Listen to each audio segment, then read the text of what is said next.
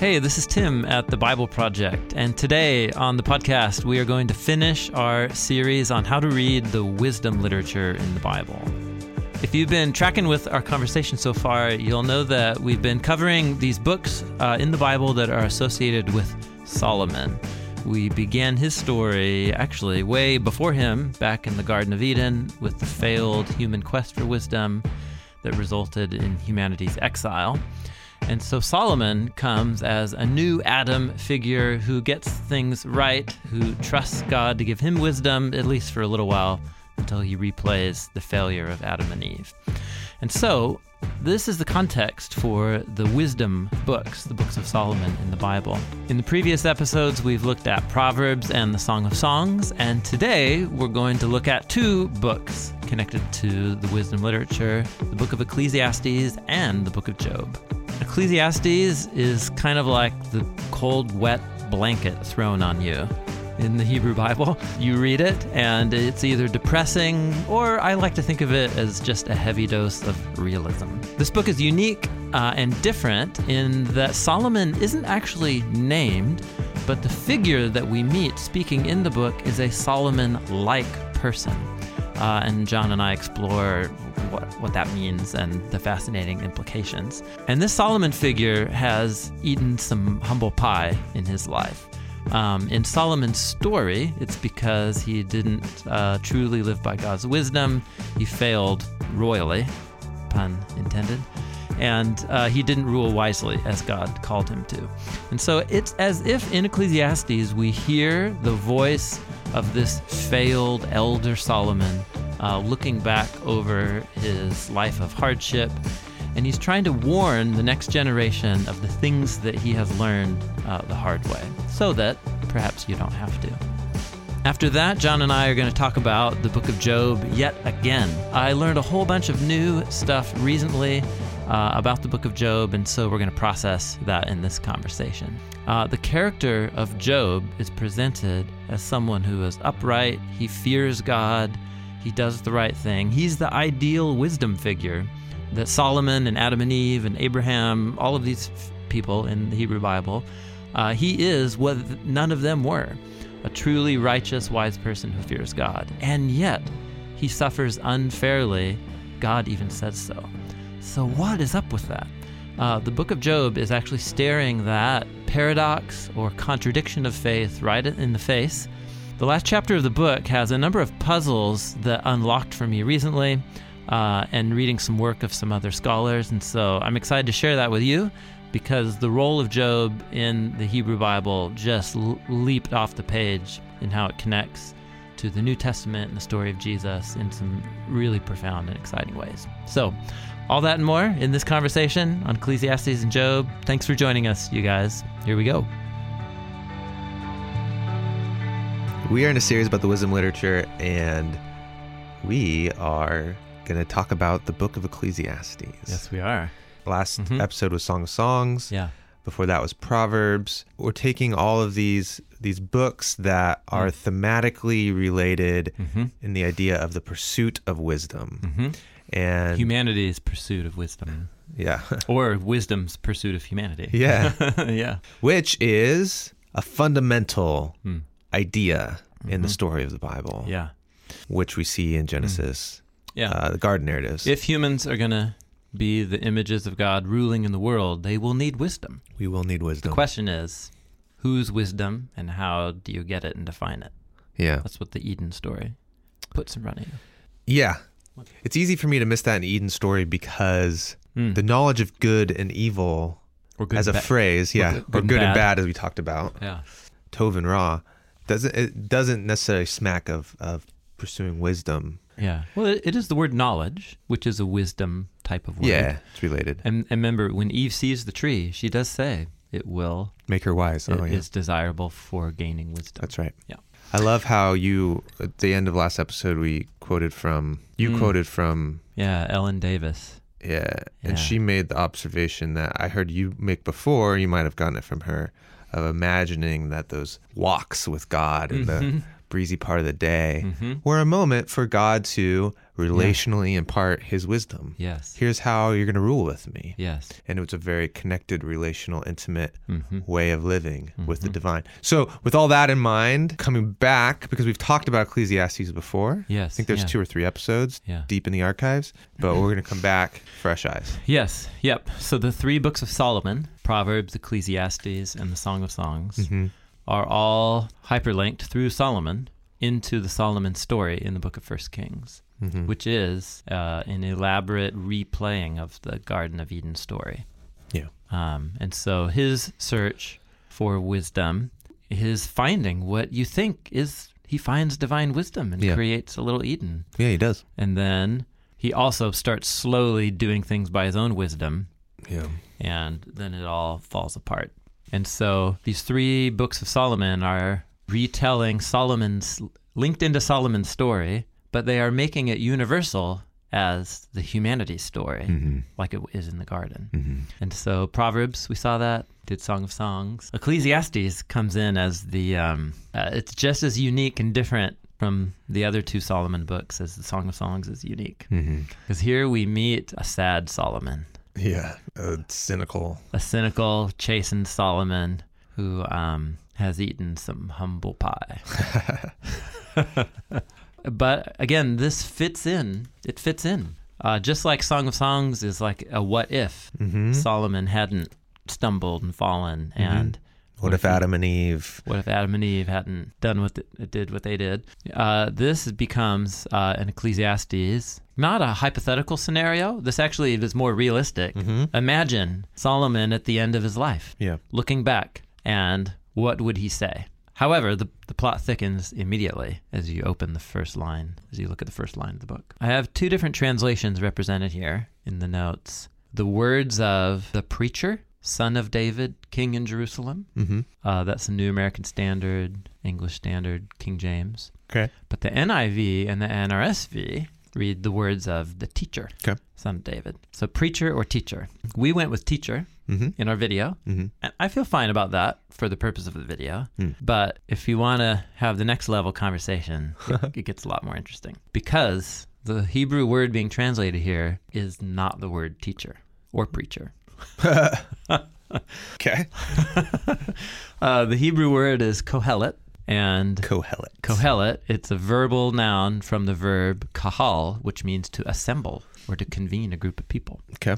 Interestingly, Solomon, in the prominent moment in his story, was someone who kahaled people. He was a Kohelet, a convener of A people. gatherer. Yeah, and it's when he dedicated the temple Hmm. in 1 Kings 8, verse 1. Okay. Solomon kahaled all the elders of Israel, all the heads of the tribes, and brought up the Ark of the Covenant from the city of David. All the men of Israel assembled themselves. Hmm. So Solomon was a convener, Hmm. but he wasn't the only convener. This is fascinating.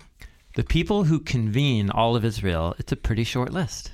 I've put it right there in front of you. So people who do this verb to the to the Israelites. Yeah. Moses is the first one. Uh huh.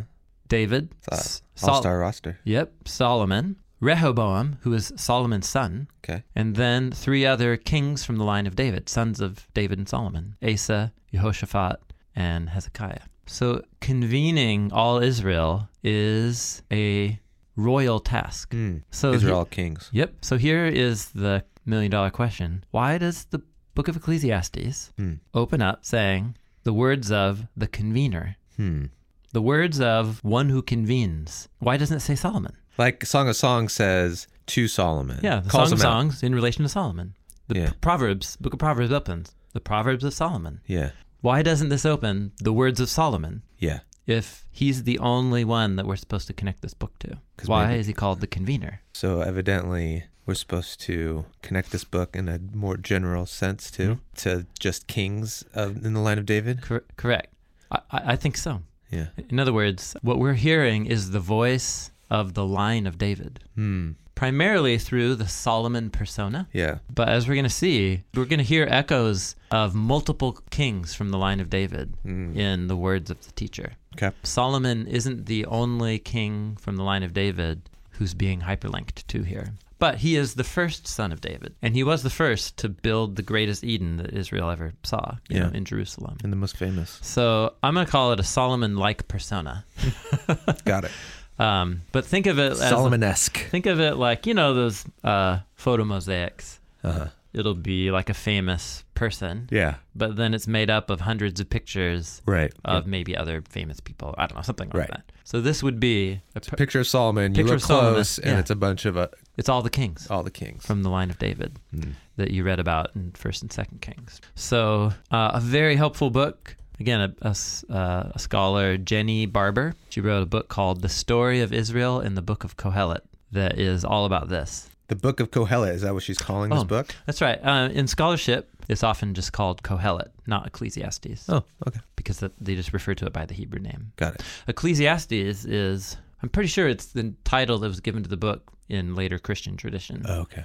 based on the Septuagint's translation of the word Kohelet Oh. as Ecclesiastes, namely the the Oh, church, yeah. the, the church gatherer. Oh, right. Because okay. the word church means uh, the ones gathering. called together or the Yeah. ones called out. Okay. Yeah. So just on this point, she uh, says Jenny Barber. She says the name Kohelet it means the one who convenes the assembly. This is a label with royal associations. Right. After Moses, only kings summon all Israelite assemblies, And Moses was even called a king. and Moses is called king once. And those associations take in more kings than just Solomon. So I like this. Kohelet's name casts him as a royal archetype, Mm-hmm. not an every man Right. so much as an every king. Every king, He's all the Davidic kings in, in one Hmm. persona. which everyone is called to be a Yes, king. totally. Ki- Yeah, the role of kings over creation is given to male and female on page one. Yeah. That's right.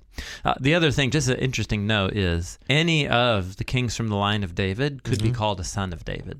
In other words, the phrase Yes. son of David. Yeah, it doesn't mean you're li- you're only your biological son. That's right. Yeah, Hezekiah, who's many generations down, could be called a son of David. Right. And so this in Ecclesiastes 2 verse 9, the speaker says, "I increased more than all who preceded me in Jerusalem." Right. And if it was just Solomon, Yeah, I mean his dad founded Jerusalem. Yeah. Like there hasn't been any other king except his dad. yeah, that's a sly way to be like, I'm Yeah. better than my dad. Yeah. But when you hear Hezekiah in Right. here or Asa or Jehoshaphat or Mm-hmm. Rehoboam, then it Yeah. that comment begins to make more sense. Essentially, w- what I think we're meant to see here is a jaded king at the end of Israel's story bringing a bit of realism to the pursuit of wisdom. Hmm. And remember the phrase under the sun, Yes. life here under the sun. Right. Uh, I think is this book's way of talking about life outside the garden, Hmm. life exiled from Eden. So pursue wisdom, but just know life outside here, the garden, is Yeah. vapor. And Yeah. even your best efforts will usually result in mixed mixed results. Right. we can practice garden life, hmm but we're still outside the garden. Still outside the garden, Things aren't going to go as planned. correct? Yeah, T- time will catch up with you. Remember the three? Yeah. The march of time. Yes. The randomness. Yeah, randomness of, Of life. life and death, and death itself. yeah. And the grave. throw this wet blanket over all of our efforts to fear God and live by his wisdom. Yeah. Which doesn't mean to don't fear God and live by his wisdom. It just means don't expect your whole life to be like Eden Mm-hmm. Yeah. if you do that. So th- think, for example, one of the big themes of the book is labor and toil and how you work so hard. Yeah. And all this vocabulary of labor and toil comes right from Genesis 3, Yeah. uh, where God says, Cursed is the ground. Mm-hmm. In painful toil, you'll eat of it Yeah. all the days of your life. You're going to be planting fields, but it's going to grow thorns and thistles. You're like, I didn't want that. I didn't want weeds. Yeah. I'm trying, I'm looking for vegetables here. Work is going to be work. Yeah, totally. Yeah. And then it's going to be work, again, back to Genesis 3, until you return to the ground, Mm. because from it you're taken, you are dust, Yeah. and to dust you go back. That little line right there Yeah. is just, It's like the seed bed for. it's- yeah, half the book Yeah. is all this vocabulary. Yeah. Let me tell you about this cruel reality totally. outside of the e- garden. Totally. So here, I'll, I'm going to let you read one. Okay. Think of that line that we just read from Yeah. Genesis 3, and Yeah. then think of this paragraph from chapter 2. Therefore, I completely despaired of all the fruit of my labor, for which I had labored under the sun. When there is a man who has labored with wisdom, knowledge, and skill, Then he gives his legacy to one who has not labored with him. This, too, is vanity. Oh, it's he- Hevel, the Hevel, vapor. yeah. Yeah. This is Hevel. a great Ra. Ooh, a great raw. Yeah. a great bad thing. a very bad thing. Yeah. Yeah. For what does a man get in all his labor and in all his striving which he labors under the sun? Because all his days his task is painful and grievous. Even at night his mind does not rest. This too is is Hevel. Yeah. Yeah. Vapor. What a great. This is exactly meditating on Yeah. life in the exiled from the garden. Right. Totally. Yeah. That's exactly what it is. When he talks about death, he'll talk about returning to the dust. In chapter 3 there's this whole thing about, you know what? The animals return to the dust, Mm-hmm. and so do you. So don't think too highly of yourself. Yeah. I like to not think about that. Yeah. Man, I had this weird experience where uh, I took, Jessica and I took the boys to like a water park. It was a cold Portland day on Uh-huh. like Saturday. And so we went to the water park for two hours and just like had fun. On a cold day? Cold day outside. Oh, an indoor water park. Oh. East Portland Community Center. Oh. They have a they have a big lazy river, a Yeah. whirlpool, and a big slide. So anyway, August for the first time was tall enough. My younger son was Hmm. tall enough to go on the slide, but he had to go on my lap. Mm. Can't go on by himself. So Okay. he's too short to go by himself, but tall enough to go with me. Yeah. So recently, feels good putting his head under the water. Yeah. It was like a kid in a candy store. Let's just do it again. Let's keep going. I swear we did it twenty times in Yeah. a row. Yeah. I mean, it was like an, just an hour of Yeah. going up and down these stairs. Yeah. I was exhausted. Yeah. By Yeah. the end. But dude, like having him sit in my lap, and we were like pretending we're a race car. and this- it was it was like a, a parenting highlight Mm. moment. It was so fun. Yeah. And to do it 20 times and to see it be just as exciting 20 times over. It was a really one of those sweet moments of like, Yeah. I'll remember that for the rest of my life. Just his joy and excitement. And we had so much fun together.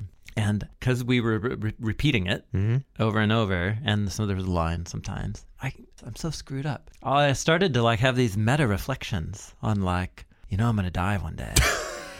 I could I couldn't believe it. I was like, no, just enjoy the moment. And I found as we kept going round and round, I started feeling like Uh, this is like life, just round and round and The round. repetition and of then life. Hmm. pretty soon, this little guy's going to be grown up, and I'm going to be an old man, and I'm going to die, and I'm going to lose all Yeah. this, Yeah. and I won't have these moments anymore. Yeah. That's what I was thinking about. Wow. I couldn't be present. You got deep. Yeah, that's how my mind works. That's Ecclesiastes. Yeah. It's like even with the beauty of the garden and trusting that the resurrection and new creation, Right. there's a grievous Yeah. sadness to the world under as we experience under the sun, and it's sobering, and you can't avoid it. We spend a lot of our mental energy pushing those thoughts to the margin so Yeah. that we can function. Totally. Protecting ourselves yeah, from and those the book of things. Ecclesiastes, Ecclesiastes just says, "No, stare reality in the face. yeah. We're outside the garden, and you're gonna die." Yeah. What did we? We kind of talked about this as the kind of the cantankerous teacher who who he he wants to get a rise out of you. Yeah. He wants you to stare at something uncomfortable. Yeah. Yeah, that's right. I remember in our previous conversation from a couple of years ago, he's like that friend that you only want to be around in small amounts. Yeah. You enjoy talking to him, but he's kind of dark and yeah. you don't want to hang out with him too long. But he gives you a really good perspective. But he reminds you of important things that you don't want to forget. yeah. So, my point here for this video is notice again a book of Solomon. Yeah. All, and here we are back meditating on Genesis 1 through 3. Right. just like in Just like Proverbs, Proverbs. just like in Song of Songs. Yeah. So too here.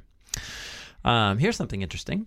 Ecclesiastes in the early part begins with our Solomon figure Mm-hmm. telling us about how he was king greater than all the kings before him in Jerusalem. Yeah. And he talks about how he made a little Eden in the city. Uh, this was Jenny Barber who pointed this out in her book. So many people just assume, oh, that's recalling the story we read in First Kings Oh. Uh-huh. of Him building the temple. building the temple in Jerusalem and everyone under their own fig tree and Yeah. gold and all this. And that's true. That is calling back to that. That itself Hyperlink is a to hyperlink to Eden. Genesis. Yeah. Okay, so get ready for how the line of kings works. Every king is, after Solomon, becomes just another little repetition of Solomon for good or bad. Okay. So that list in Ecclesiastes 2, verses 4 through 10, he says, I made great, I made my works great. I built houses for myself, planted vineyards for myself. I made gardens and parks. I planted fruit trees. You can see Genesis 3 leaping off the page here.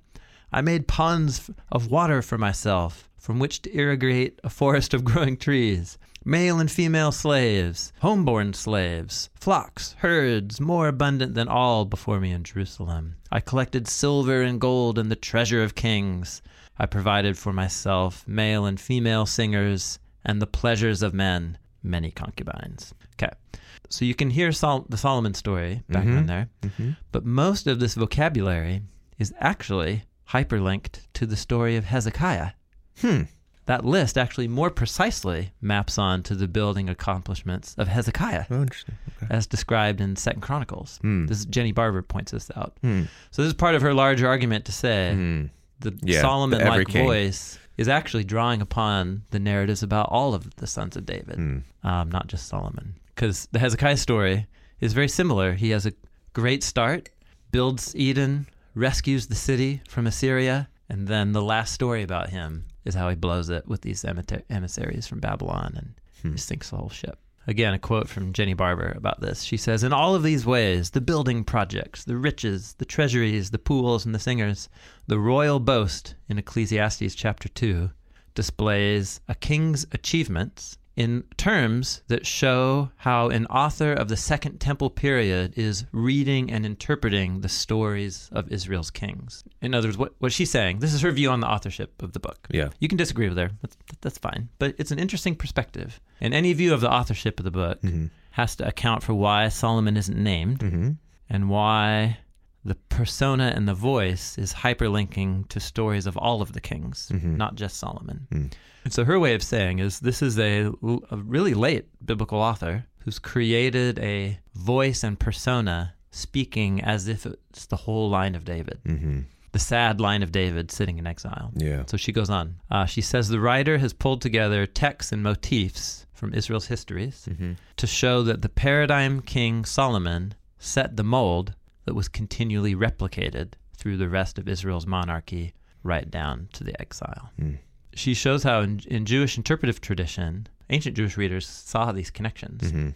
And so they portrayed Solomon as actually foreseeing the whole history of his line, crashing and burning in exile, as the context for the book of Ecclesiastes. Not a fun vision. No, this is in the Aramaic translations of the book called the Targums to Ecclesiastes, and it portrays him sitting on his throne having a vision Mm.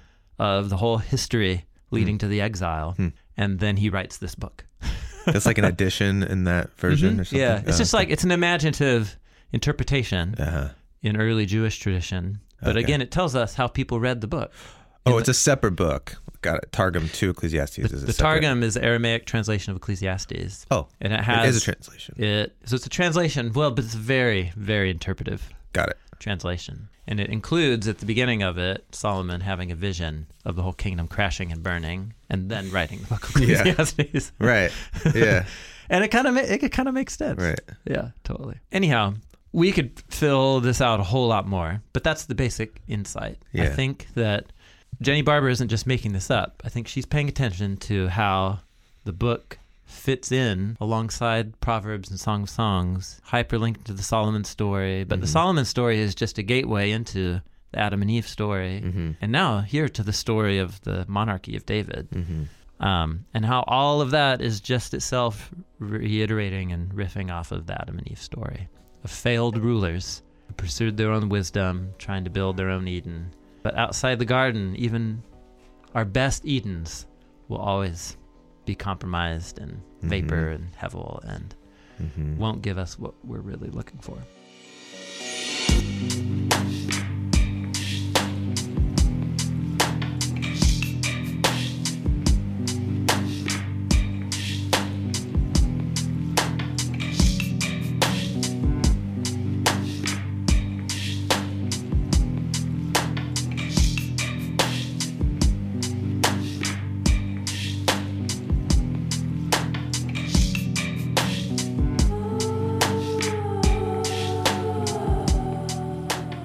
Yeah, it's cool how how nuanced and complex the wisdom literature is as it relates to the pursuit of wisdom Mm. Mm-hmm. in that because in Ecclesiastes, right, it's never like so don't pursue wisdom and No. don't it's, Yeah, it's that's right. fear the Lord, Yeah, that's which right. is the beginning of wisdom. Yeah, the final words of the book are, but remember, s- still feel, fear the Lord and keep his commandments. Yeah. yeah, yeah. that's it's just right. Mm-hmm. this big like big asterisk of like as you do, remember Yes. we're not in the garden. Yeah. And you might accomplish some really great things that end up falling apart, or you're, you're just gonna die one day. Mm-hmm. You're- yeah, you'll have to pass it on. and you're gonna pass it on. Yeah. Just keep that in mind that on this side of new creation, have a little balance in your expectations. Yeah. And it seems like that same kind of balance is there in Song of Songs a little bit, in this whole like pursuit, and then Yeah. you get there, but then all of a sudden it starts over, and you're pursuing again.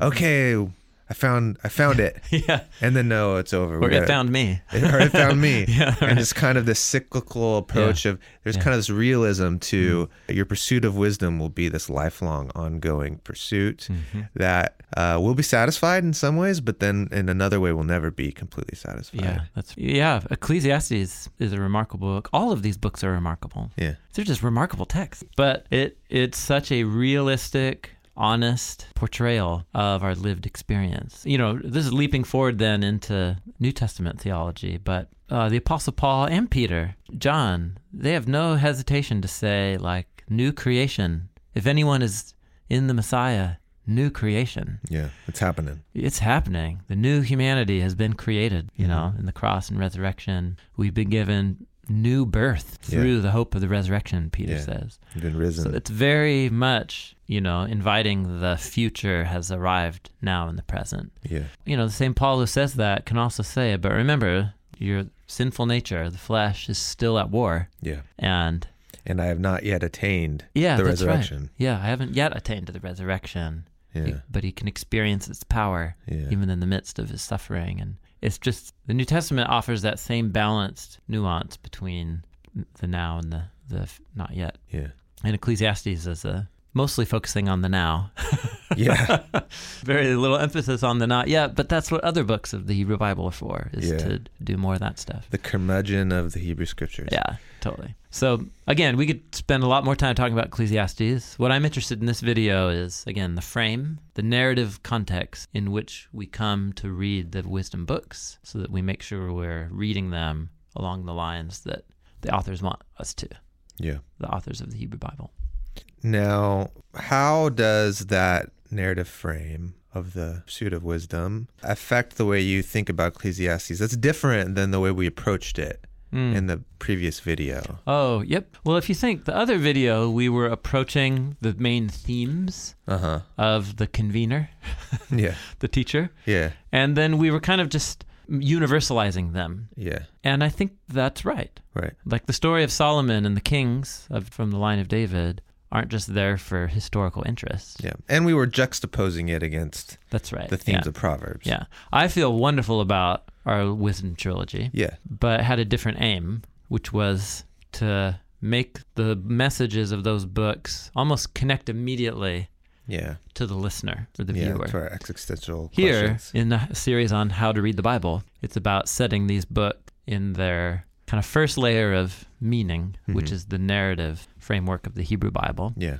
But the narrative framework of the Hebrew Bible is all rooted in the Adam and Eve story, which is about all all humanity. So let me ask a different way. What kind of insights do you get from about the quest for wisdom Ah, ah. uh, reading Ecclesiastes. oh, I think we just we just talked about it. Okay. What we're drawing attention to is why is this book connected to the sons of David? Yeah. And why is it all about? Is it spoken from the voice of this king who built all this amazing stuff, but is now reflecting on it in light of the exile? Yeah. So it's more that it's it's kind of it's the next level Yeah. of understanding these books is why the Solomon layer uh, of the identity of the speaker. Yeah. I get yeah, that's really it. Okay. The themes yeah, of the I- book are this are the same. As we pursue wisdom, fear of the Lord, hmm be kind of honest and ready Mm. for the random, chaotic, outside of Eden nature Yeah. of, of reality that is Yeah. still the setting. Correct. Yeah. yeah. Th- yeah. The fact that things won't work out, that I might experience suffering or pain unjustly, Mm-hmm. or for no reason that I can discern Yeah. doesn't mean that everything I believe is a sham or that God hates me or is punishing me. We're just outside the garden and living in the fog. That's Yeah. the image of the vapor. It's hazy. And we have to do our best to live by wisdom and the, the fear of the Lord, but also have tempered expectations. And if you have tempered expectations, you're just surprised at every good thing that happens. it just becomes a gift, you know? Yeah. That's why I actually don't mind having kind of such a a uh, you know the moment on the water slide. Like I think some Mm. people would be bummed if that's how their mind worked, like always thinking about your coming death. Yeah. But for me, it sobers me, and then it makes the water slide moment so sweet, just Yeah. like a precious gift. And every one of those I get, it just becomes this like surprise. Tristan And- talks about that kind of idea in terms of a metaphor of like curtains, like drawstring curtains. So like Mhm. in a hotel room Mm. where it's those curtains that when you open up one side, it opens up the other side at the same time. Like you Mhm. can't open just one side. Ah. And so that as the metaphor for like how we experience emotions and how but and passions, it's like we just want the like happy Mm. water slide moments with our kids. Mm-hmm. Yeah. Sure. And we just want that high yeah. Right. and we want that other side of the curtain to stay closed. Mm-hmm. But opening one side of the curtain allows the other side of the curtain to open too. Yeah, that's right. That sweet moment with my son on the water slide is c- a companion to many difficult moments of tantrums Yeah. and uh, messes and Yeah. broken furniture and yeah, broken windows and, and that's all. Yeah, it's both sides of the curtain. I like that. Yeah. Yeah.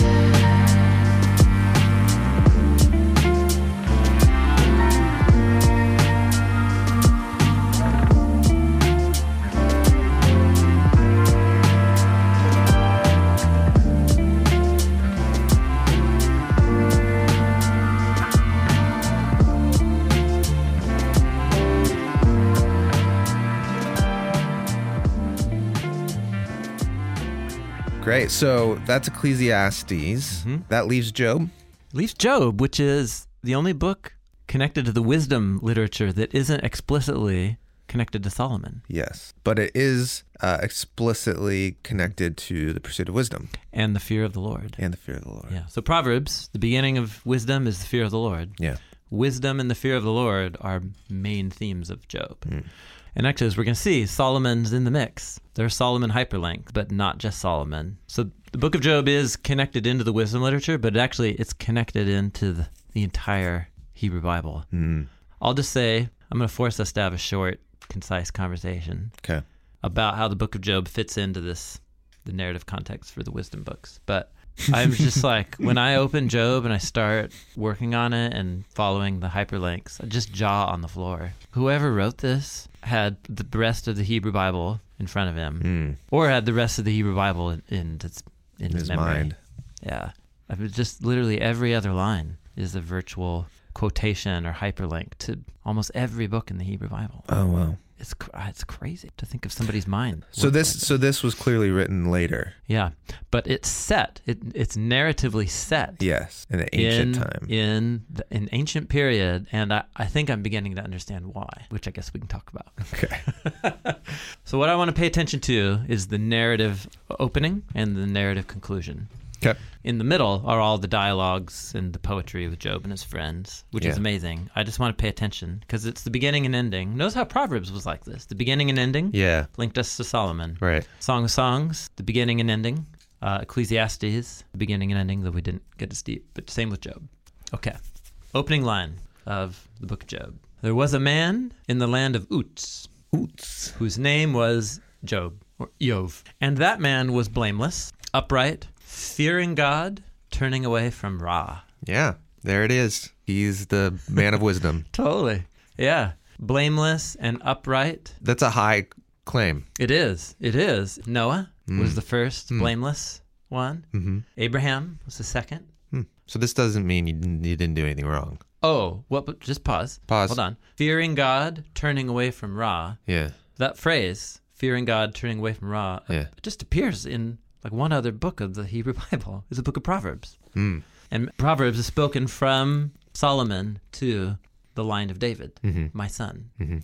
So in Job, we find Noah, Abraham, and the idealized, obedient, wise line of David, Hmm. all embodied in one character. And he's not even Israelite. this is so good. You're saying these things, blameless and upright, Hy- it's linking hyperlinks. it to Moses and Yeah. Noah. Oh, I know. When we tell open a story, there was a man, blameless and upright. Yes. So and so. Oh, okay. How? There's only a few stories that begin that way. Yeah. Noah and then Abraham. Yeah. Uh, Abraham's more compromised, actually, of character. So this is a Noah type Abraham like character who also is a character who is embracing, fully realizing Yeah. the proverb ideal. The Proverbs embracing wisdom ideal. Yep. Uh, but where does he live? In the land of Uts. Land of Oots. The land of Uts. Uts only appears a few times in the Hebrew Bible, and it's all connected to Abraham's family. Okay. We're in the family. When when we say it, something's happening in the land of Uts for an Israelite, We're they're in the like, family oh, tree. yeah, those, yeah, It's our they're, de- descendants. they're our Or- kin. They're our kin. Yeah. So, Uts first appears in Genesis 10, where a figure named Uts is a son. Remember, A- Noah has three sons Yeah. Japheth, Ham, and Shem. Okay. Shem has many descendants. Uh, among them are Uts and also Ever, and Ever is the Hebrew word for Hebrew, Hmm. Ivri, Hmm. uh, who becomes a great grandfather of Ab- Abraham. Oh, okay. So, uh, already on page 10 of Genesis, Uts and the line of Abraham are kinsmen Yeah. in the line of Shem. Got it. Then So Job's not an Israelite, but he's he's yeah, he's a Semite. connected. Yeah, he's a Shemite. Yeah. Shemite. Okay. Um, I go further down, and in Genesis 36, I discover that Uts is a great grandson of Esau, Yeah. Oots. Jacob, Jacob Yes. and Esau. Okay. This is a, a different Uts. Oh, different Oots. Well, but it's the same name. right. There's another Uts. The two Utses are ones for, in the line of Shem. Then this one is um, uh, a great grandson of Esau, who's Abraham's Yeah. grandson. Then in the book of Lamentations is the other time Uts appears, and Uts is identified with the land of Edom, which is where Esau went and settled. Okay. So the whole point is to I meet a figure who's like Noah and Abraham Yeah. and the um, ideal wise person, and he's in the land of Uts. Mm. I'm imagining the most righteous human, Mm. but who's in the parallel line of Abraham, Yeah. living out there in the desert. Okay. That's the idea. Got it. We go on. He has seven sons, three daughters, to all these possessions 7,000 sheep, Hmm. 3,000 camels, 500 oxen, 500 donkeys. Yeah. He's He- loaded. He was loaded. He was more great than all the sons of the East. Okay. So he's he's the dude. Yeah. And so the sons of the East, these are all the All the Eastern tribes from kings. the line of Abraham. Yeah. Okay. Yep. He sends his son Midian. There's all these tribes Yeah. that go from Abraham's, Okay. his uh, third wife, Keturah. Huh. And then they all go out and move in this area. They all Okay. settle to the east. Oh, okay. So it's it's a parallel line of Abraham out there. Yeah. It's fascinating. That phrase, he was more great than all the sons of the east, is a copy. We'll copy and paste from the Solomon story. That Solomon was more great than Mhm. all You the sons of remember- the east. Yeah, I've got parallel. In Yeah, the I, rem- columns I here. remember that. Yeah. Yeah. Oh, where are you at? Page. This is page 31. when we were talking about Solomon's wisdom, Yeah. it was more great than the wisdom of all the sons of the east. Mm-hmm. And that's also where we learned about his proverbs and his songs and all Mhm. this kind of thing. So Solomon was more great than all the sons of the East. Job. Job was more great than all the sons of the East. Kind of like a Solomon kind of guy. So, y- yeah, totally. So, here's where I think this lands us Job is like an, an Israelite wisdom experiment. we are imagining uh huh. the most righteous, God fearing, wise, Mm. uh, Likened to all of Person. our heroes of the faith. just like we have all of our versions of that in the Israelite Yeah. tradition, Yeah. our parallel family over there, Yeah. all our brothers over there, they had one too. Yeah. Um, This is like the multiverse Spider Man thing. Whoa, whoa. Here, let's play that out. yes, it is. Yes, it is. Yeah. Yeah. It, and it's similar but different. Yeah. Yeah. Yeah, that's right. So, okay, so yeah, welcome to the Spider Verse. Welcome to the Spider. We found a, title. This is a movie where parallel universes all have their own spider hero figure. yeah. And then in this movie, they all come together from parallel universes. And they are similar. They have spidey powers, Right. but they're different. One is Yeah. a Gwen, Spider Woman, one's Right. Peter Porker, Spider Pig. What a great movie. that was an awesome movie. Yeah. Welcome to the Wisdom Verse. The wisdom verse. yeah, what we expect as the Israelite Yeah. Solomon, Mm-hmm. Yeah. Mm-hmm. Moses like, Braddus dude.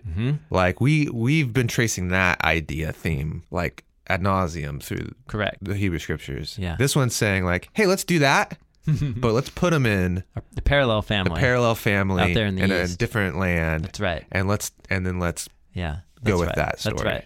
And so as you go through the roster of characters that Job is parallel to, all of them um, were righteous for some portion of their story Noah, Abraham, David, Solomon. But all of them also had moments of failure right. that resulted in their suffering and misery and so Yeah. on. Except one. Well, actually, that's not true. There was one who had a period of blameless perfection, and that's the archetype of all of them, namely Adam in Hmm. the garden. He blew it too, Mm-hmm. and all this misery, but he alone of all those characters had, Had a his clean, moment. had the clean slate He did to have a start clean with slate. until he was tested Yeah. by the tester Yeah. the serpent. So, and as we're going to see, Job is also likened to Adam. Because he starts with a clean slate. Yeah. So actually, I think the Job it's introduced to us. We're imagining a, s- a sinless person. Yeah, I mean that's how he. he Uh, What else does that first sentence mean? yeah, that's how he. Started. But you said that blameless was also referred to to Abraham, That's right.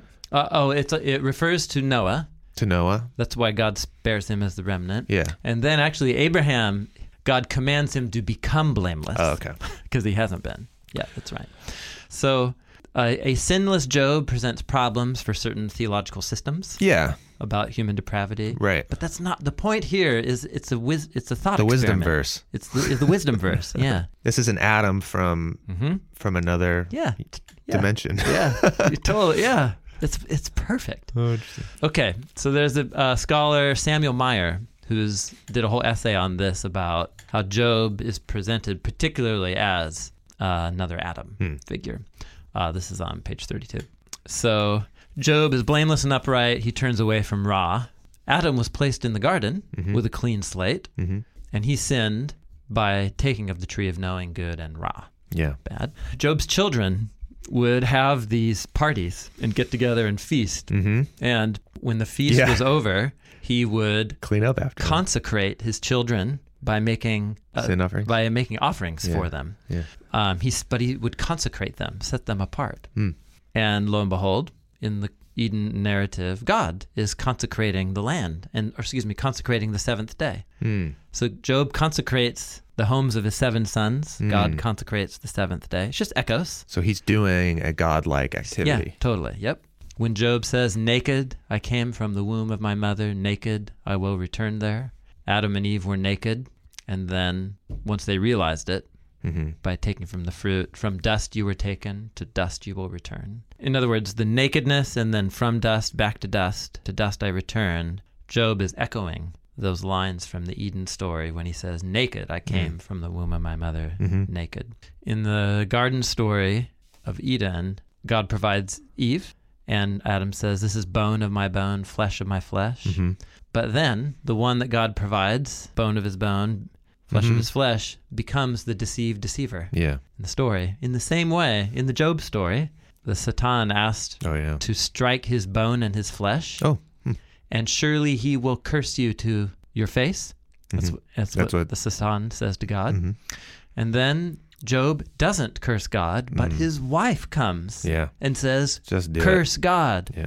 and die. Yeah. And he says, You're speaking like a temptress, Mm. like a foolish woman.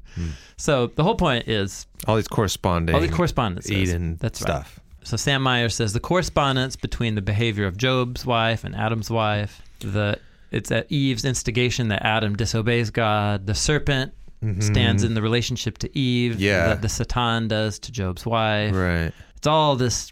It, so we're watching another version of the temptation of Adam happen. But Job passes the test. Yeah. He doesn't curse God. Yeah. He doesn't give in to the pain of suffering. He doesn't give in to the temptation of his wife. Yeah. He passes the test. Yeah. And then he asks for answers. Yes. So well, let's just say it. the narrative of Genesis one and two is it's another what if Hmm. from our brother from another Job mother. is a is a is a what if? yeah, What if yeah. Adam had passed the test? Let's imagine a human. Remember the word human is the word Adam. yeah. Let's imagine a human, Hmm. an Adam named Job, who passed the test. Interesting. Wow. Okay. Never thought about that. But then all of a sudden, that gets you asking, well, but why would why would why did God allow him to be tested? Yeah. I mean, the guy passed the test, but now God's the one who comes off looking kind of like, oh, Well, Job's always struck me that way. Most Exactly. people. Like That's why right. why does God allow Job correct. That's right. to get hammered on? Okay, ho- here's this hit me like a ton of bricks. I was either wa- riding my bike to work or walking to work. It, the observation that strikes every reader: Yeah. it's not fair. Yeah. It's not fair. What Job happens is not to treated Job. fairly. And God is cruel. ah, well, first of all, let's start with it's not fair. Yeah. One implication that one could draw is Yes. God's cruel. God must be cruel. And Job goes there Yeah. multiple times. Yeah. And s- mm, so Yep. do friends. No, Passionately. friends don't. The friends say it's impossible Yeah. that God would be unfair. Right. So you screwed Therefore, up. your suffering must be a result of your sin. Yeah. But you, the reader, know yeah. That's not true. that that's not true. Yeah. That's the puzzle of the book. Mhm. But the thing that strikes the reader is it's not fair.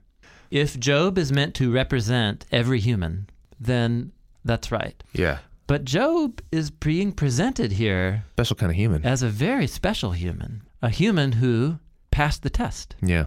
but yet he suffers. Mm. He's the righteous sufferer, the righteous sufferer. Okay, dude, check out at the end of the book, Job 42, Job confesses and was like, I'm sorry, God, you're right. You're wiser and greater. Mm-hmm. I shouldn't have accused you.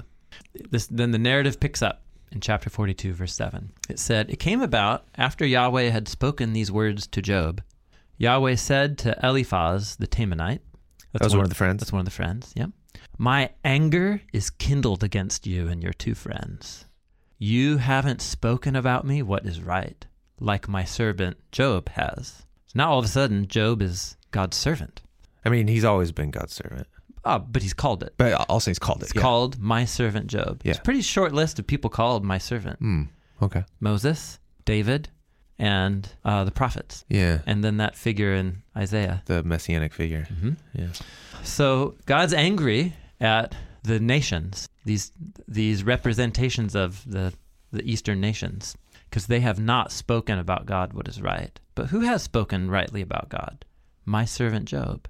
So God says to Eliphaz, "Go take for yourselves seven bulls and seven rams. Go to my servant Job, and offer up a burnt offering for yourselves. And when you do that, my servant Job will pray for you." Hmm.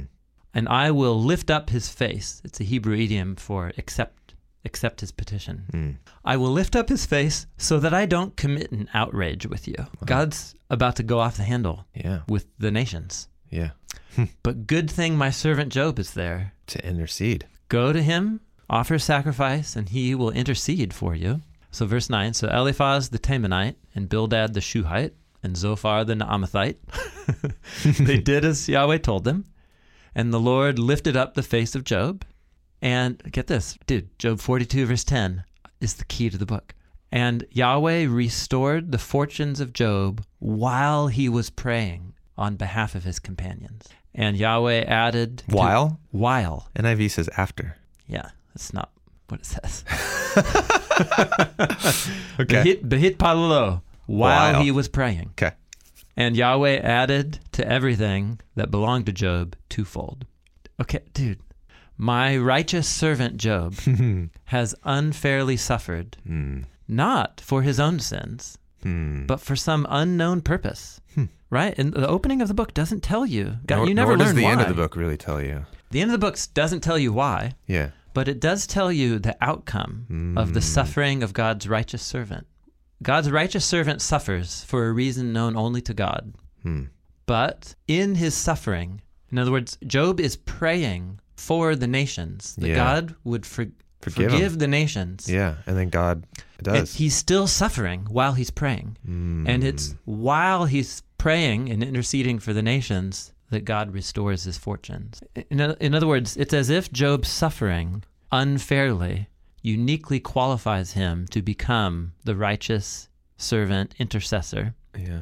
who now has a place to stand. It's because of his unfair suffering that that gives him the place to stand before God and to say, "Forgive these people." Wow. Um, it's as if he's earned the right to get a voice with God. Hmm. His suffering qualifies him to become an intercessor for the nations, and he's called my servant Job.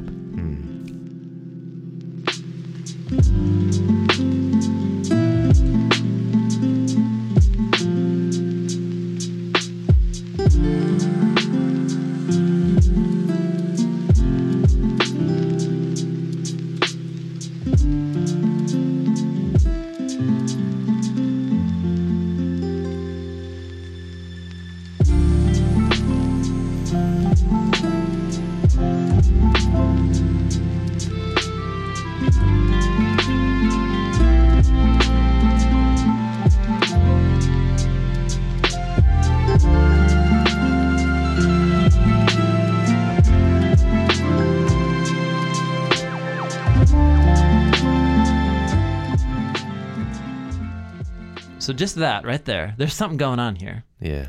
And remember, he's a new Adam. He's a Noah. Yeah. He's a he's all these other characters mapped onto them. So here, here's some comments from uh, this is page 35. David Kleins, who's written I think the longest commentary on Job in history. I, it's almost 1,300 pages. Oh my gosh. Three volumes. Uh, he says this. He says we must remember that Job hasn't yet been restored when the friends bring their requests to him for prayer Hmm. while it, it's very clear in Hebrew, Oh. while he was praying, Hmm. that's when Yahweh restored. So he's presumably still on the ash heap. Yeah. He's still suffering. Yep. Job has no inkling that Yahweh intends to reverse his fortunes. Hmm. All But he he's- knows. is now he's praying on behalf of others. Okay, now look what this is very perceptive of clients. He says all he knows is that he's still suffering at Yahweh's hand, and if it's difficult for the friends to acknowledge the divine judgment against them, it must be no less difficult for Job to accept this second-hand instruction to offer prayer for people that he's totally disenchanted with. Yeah. right? Yeah. So it, God, in other words, God doesn't say to Job, "Job, pray for them." Job is just talking to the friend Eliphaz. and the friend's like, hey, I'm supposed to- you're supposed to pray for me. So imagine this: Job's on the ash heap, suffering. Nothing's changed. and these are the guys who have been like giving him a hard time for oh, 50 they're chapters. insulting each other, Yeah. calling each other windbags, and yeah. and they show up, and he, and Eliphaz says, "I know that I just insulted you many times over, Yeah. but um, your God's angry at me and is going to kill me." Yeah. And he told me to offer these sacrifices, and you're supposed to pray for me so that he'll s- spare my life. Mm. That's the scene. And be like, yeah, just go home. All right. So Kleins goes on Job certainly owes them nothing. sure. Is this yet another test that Job must undergo before he is restored? Huh. He goes on. The wording of Job 42, verse 10, makes it seem as if Job's restoration is dependent on his prayer Hmm. on their behalf. It's as if it's his last trial. The last trial of all will be to take his stand on the side of his torturer comforters. In other words, in chapter 2, they come to comfort him. Yeah. And then but he they says, really torture him. multiple times, you know, lousy comforters, all you want. This is fascinating. It is true that this prayer of Job is the first selfless act that he's performed since his misfortunes overtook him. Hmm. Not that we begrudge him the self centeredness that's dominated his speech throughout the book. Perhaps his renewed orientation to the needs of others is the first sign that he's abandoned his inward looking mourning and is ready to accept consolation. In any case, the very act of offering his prayer on the friend's behalf is when his own restoration is said to take effect. The Hebrew says Yahweh restored the fortunes of Job while he was praying for his friends, not as most versions have it, when or after he prayed for his friends. Hmm. Dude, mind blowing, at least for me. so we're introduced to a righteous, sinless sufferer Mm-hmm. who suffers for no reason except known to God alone. Mm-hmm.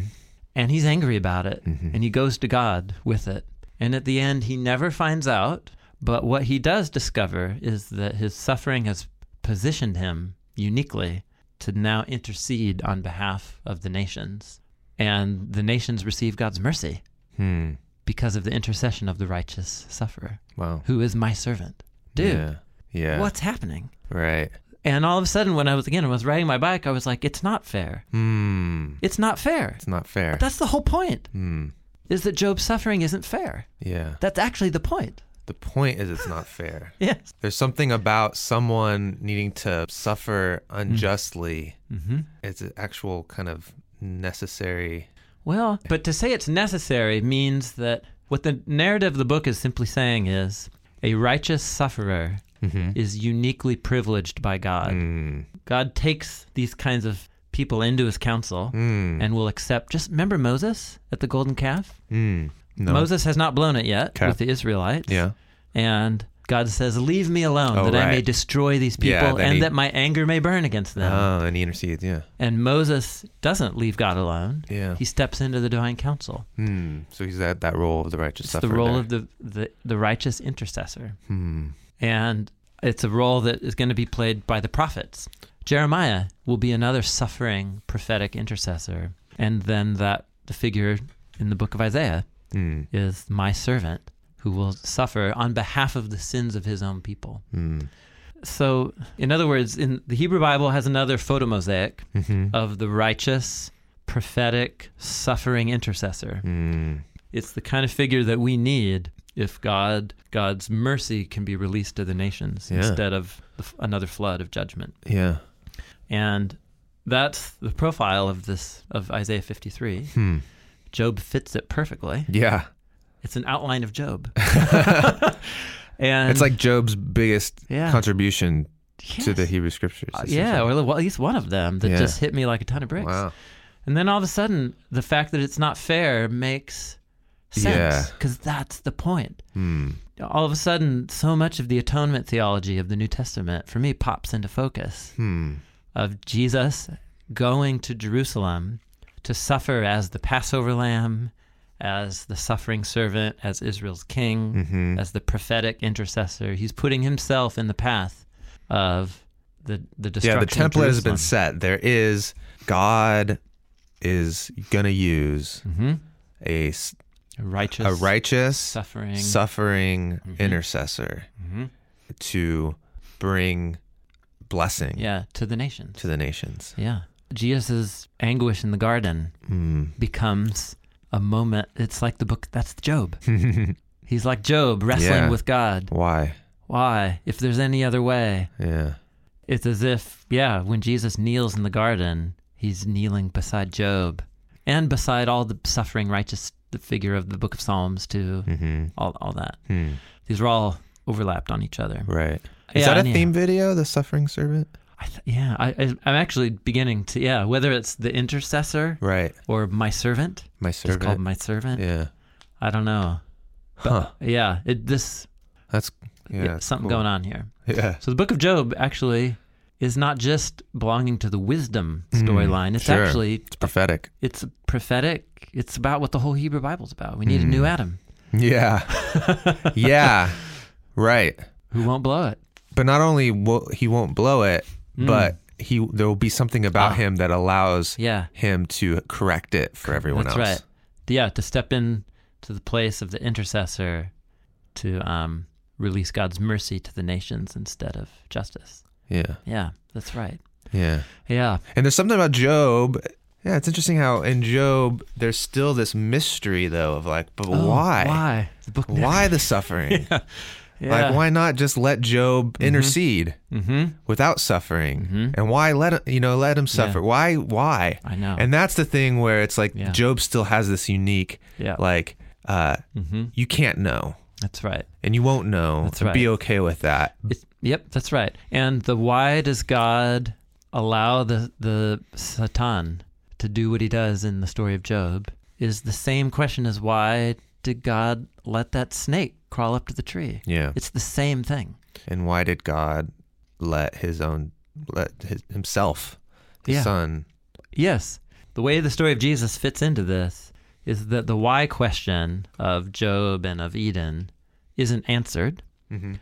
But God's response to it isn't to answer it, it's to enter into the story himself and Mm. become the suffering servant. Yeah. God becomes the suffering servant Hmm. to bear the pain of his pe- of his his creation's failure. It's like all the Hebrew scriptures is looking for this person. Yeah. We need this person. We know we need this person. Yeah. Job is a reflection on that. Yeah. Mm-hmm. All these Psalms are a reflection on that. Yeah. Isaiah. Mm-hmm. And Yeah. then the New Testament gospel claims Mhm. are God himself is going to be that person. Correct. Yeah. Wow. And, and actually, I think the book of Isaiah is even pushing you there Mm. Hmm. that that servant Is no. is Emmanuel, Mm. is God with us. Oh, right. yeah. Isaiah 7. Yeah. Mind bending, dude. Wow. Very cool.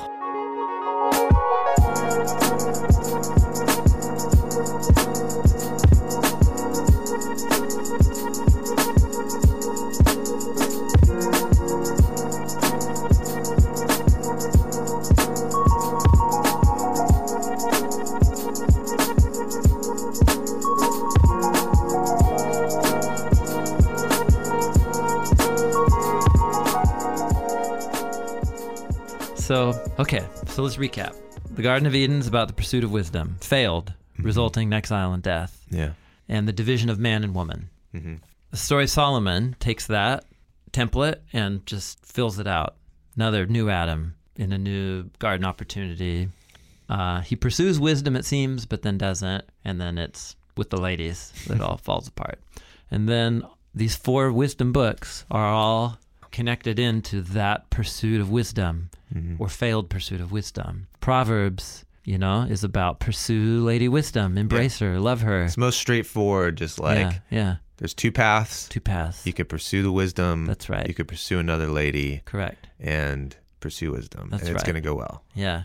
Ecclesiastes comes along and, and we get a Solomonic persona voice of saying, yeah, neither me nor any of my descendants ever did it. Yeah. And uh, we ended up in exile. And, We did the best we could. and, and here Or we, did a lot are. of great stuff. I guess Yeah. they didn't do the best they could, but, But yeah, we, we didn't succeed. And life here outside the garden's hard. And yeah. do your best, follow God, but But right. yeah. Song of Songs is an imaginative what if, what if Adam What if this is consummated? and Adam and Eve or Solomon and Lady Wisdom had come together. Imagine what it could be like. yes. We're pushing, constantly waiting f- forward, Mm. forward. And then Job comes along and imagines it- what an Adam who looked like who was was not deceived. Yeah. But he's an Adam who's living outside of Eden. Mm. Job is outside the Garden of Eden. Hmm. So he's living post humanity's failure. And so, what a new Adam will have to do Mm. is suffer precisely so that he can intercede on behalf of the nations to release God's blessing to the nations. Which is not just a call for one Mm. guy. Correct. It yes, then that's right. becomes the way. Yes, it's the messianic vocation, which it falls upon one person, the servant, Yes. but who also has a whole family that he creates in the book Who of imita- Isaiah, who, who are imitate. called the servants, Huh. who imitate Yeah. the the the suffering intercession of the servant and then that's welcome to the new testament it's like what that's what it's about Why we s- the why we suffer then becomes for others in a way. yeah As an opportunity to serve others. that's right yep that's right yeah Cool. how, how are we going to summarize this in one video I think we can do it. oh good job good I'm, I didn't say it. I've done it. okay everybody that is it for our wisdom series conversation on the podcast Um, thank you guys uh, for listening to the series and your interest in it. The next episode on the podcast is going to be uh, what we usually do a Q&R episode. So, if this wisdom series has uh, raised questions for you, feel free to send us those questions. We would love to hear from you. Here's how you can do it you can email uh, a question to us at info at jointhebibleproject.com if you could make an audio recording, give us your name, where you're from, that would be awesome. And if you can, please try to keep the question to about 20 or 30 seconds. All these conversations that John and I had on the wisdom books of the Bible were in preparation uh, for a video that we made through the Bible Project, and it's now out. It's a video called How to Read the Books of Solomon. You can check it out on our website, thebibleproject.com, or go to youtube.com slash the Bible Project. Today's show was produced by the amazing Dan Gummel. Theme music was by the band Tense. The Bible Project is a crowdfunded nonprofit animation studio in Portland, Oregon. Uh, we're able to make all of these videos and other resources, this podcast, because of the generous support of so many, many people, and you are some of them. Thank you so much for listening and for being a part of this with us. Hi, this is Lauren. I'm from New York City. My favorite thing about the Bible Project is that it's an extremely generous way to spread the news of Jesus and teach the Bible in our culture. We believe that the Bible is a unified story that leads to Jesus. We're a crowd-funded project by people like me. Find free videos, study notes, podcasts, and more resources at thebibleproject.com.